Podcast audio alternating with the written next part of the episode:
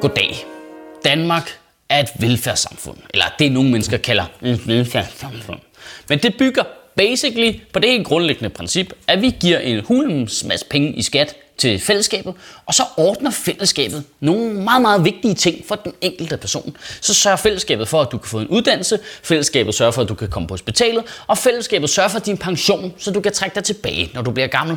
Og hele det her øh, overordnede system, det bygger på en ret principiel ting, nemlig at vi stoler på dem, der administrerer fællesskabet, og vi stoler på, at de ikke laver systemet om hele tiden. Øh, og så, og så, så bygger det selvfølgelig også på, at øh, dem, der administrerer øh, fællesskabets pengekasse, ikke er så udulige, at de smider 12 milliarder kroner væk. Øh, så det er to ting, faktisk, det bygger på. Men når man så oven i SU-forringelser og begrænsninger i uddannelse og afskaffelse af efterlønnen, pludselig skal se statsministeren sidde sin nytårstal og foreslå, at vi sætter pensionsalderen op igen, så kan man altså godt forstå, at der er nogle mennesker i det her land, hvis ansigt der langsomt kommer til at ligne Julie Sangenberg, der har fået videre, at hun er kontraktligt forpligtet til at lave en adult version af klatretøsen.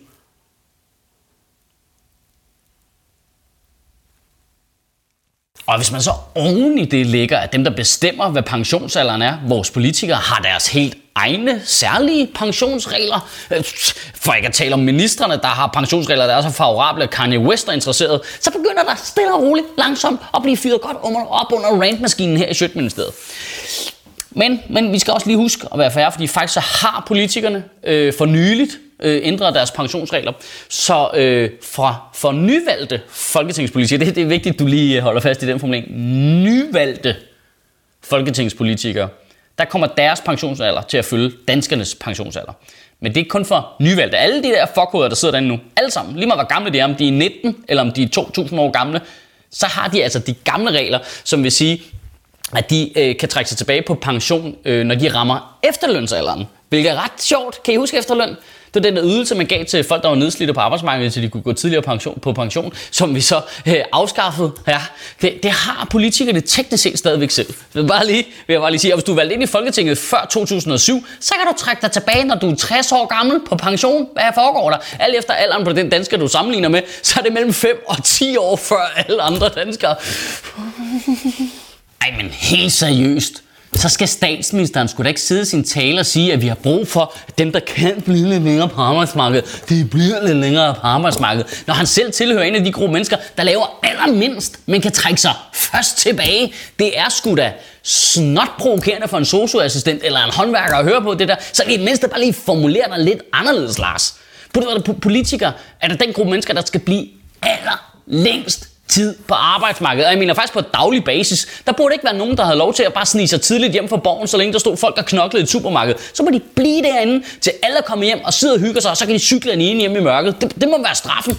Jamen seriøst. For helvede. De kan få EU-midler til deres fester. De har 9 måneders sommerferie. Deres kantine hedder fucking Snapsetinget. Hvor fed en arbejdsplads er det lige? Så er bare julefrokost hver dag, eller hvad foregår der? Men, men, men, men nu udgør politikere jo en meget, meget lille øh, og desværre ikke uddøende race. Så øh, retfærdigvis skal det jo siges, at politikernes pensionsalder slet ikke påvirker samfundets økonomi, ligesom al vores pensionsalder selvfølgelig påvirker samfundets økonomi. Så der er jo en rigtig diskussion. Man er bare lige nødt til at tale til det der hyggeleri, fordi ellers kan man ikke rigtig tage den rigtige diskussion, hvis det ligger der i baghovedet og forstyrrer på en eller anden måde. Det er ligesom sådan en browser-window med porno i, man er i tvivl om, man har fået lukket på sin computer, inden man lukkede den ned. Man er lige nødt til at forstyrre på den, inden man kan snakke om det. Så, så nu tager vi lige den rigtige øh, pensionssnak. Og øh, der kommer til at være tal og årstal, og det bliver fucking kedeligt. Er du klar?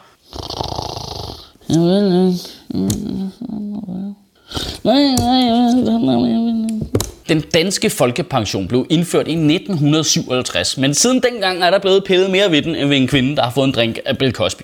Fordi vi bliver nemlig flere og flere ældre danskere. Vi lever simpelthen længere og længere, og derfor har din pensionsalder siden 2011 været afhængig af dit fødselsår. Det vil sige, hvis du er født øh, fra 1967 og frem, så kan du trække det tilbage, når du er 69 år gammel. Hvis du er født fra 63 til 66, så kan du trække dig tilbage, når du er 68 år gammel. Hvis du er født fra 61 til 63, så kan du trække dig tilbage, når du er 67 år gammel, og så videre, og så videre, og så videre. Og jeg tror, jeg kom to år tættere på pension, bare at fucking nævne de der tal, så kedeligt er det.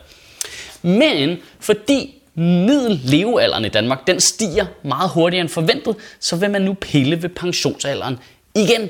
Og det er fordi gennemsnitslevealderen for en mand i Danmark, den er 5 år, og gennemsnitslevealderen for en kvinde er 82,5 år. Øh, ja, øh, kvinder lever simpelthen noget, der minder om øh, 4 år længere end mænd. Jeg vidste, at sæd det var sundt. Okay, undskyld, jeg kan bare ikke koncentrere mig. Det er så fucking kedeligt. Okay, så overordnet set, så er vi i dag friskere og rører i, i meget længere tid, end man var for 50 år siden, fordi vi lever sundere, og hospitalerne gør deres job rigtig godt.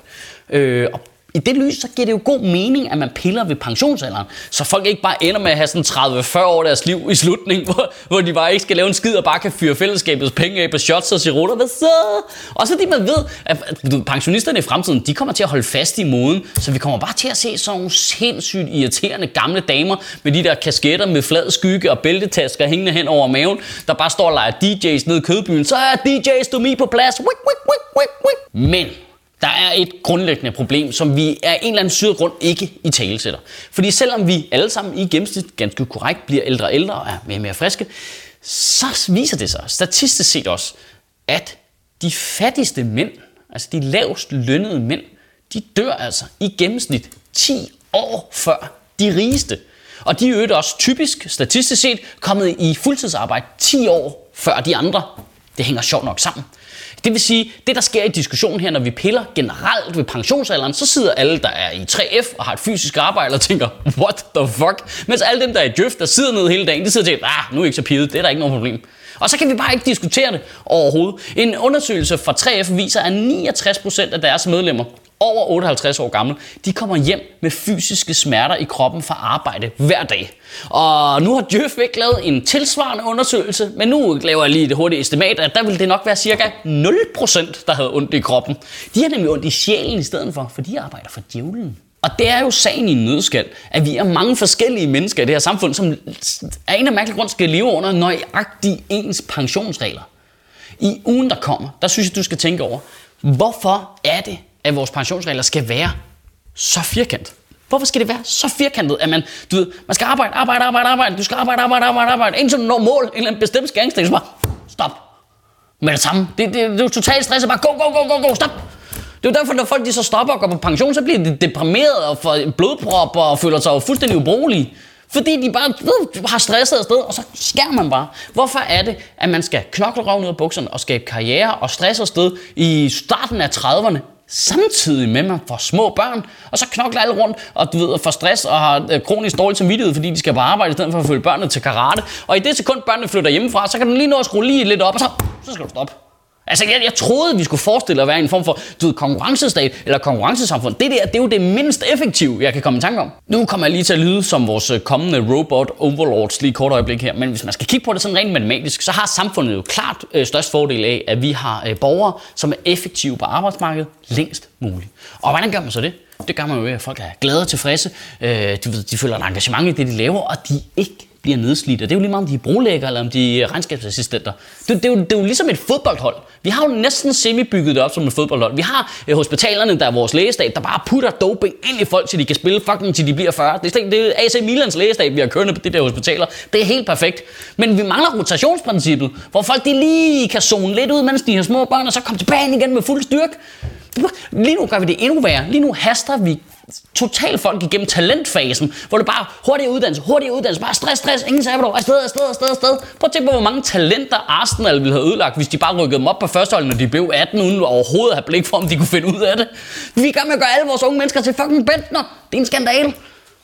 Pointen er, at jeg forstår godt fællesskabets behov for at ændre på pensionsalderen i takt med, at vi lever længere. Det giver total mening. Men så må fællesskabet jo også have forståelse for vores behov for fleksibilitet i andre dele af livet. Prøv at tænk på, hvor meget glæde sådan en simpel ting som helt almindelig, helt almindelig flekstid gør på en helt almindelig arbejdsplads. Hvorfor er det, at vi ikke har flex tilbagetrækning i hele livet? Kan du have en rigtig god uge og bevare min bare røv? Det værste er næsten alle på min alder, eller yngre, de kan jo godt regne ud, pension, det kan vi da glemme alt om. Når vi bliver gamle, så skal man være 142 for at få noget som helst af den. Og jeg er endda minister. Jeg er minister uden pension. Primært fordi jeg har været for doven til opretningen. Sjøtministeriet lever af dine donationer. På tier.dk kan du oprette et donationsabonnement, hvor du giver lige præcis det beløb, du har lyst til. Og så kan vi lave flere interviews på Nørrebro Teater, flere taler, sende Sofie Flygt mere på gaden. Og hvis ikke du gør det, så er du en big shows.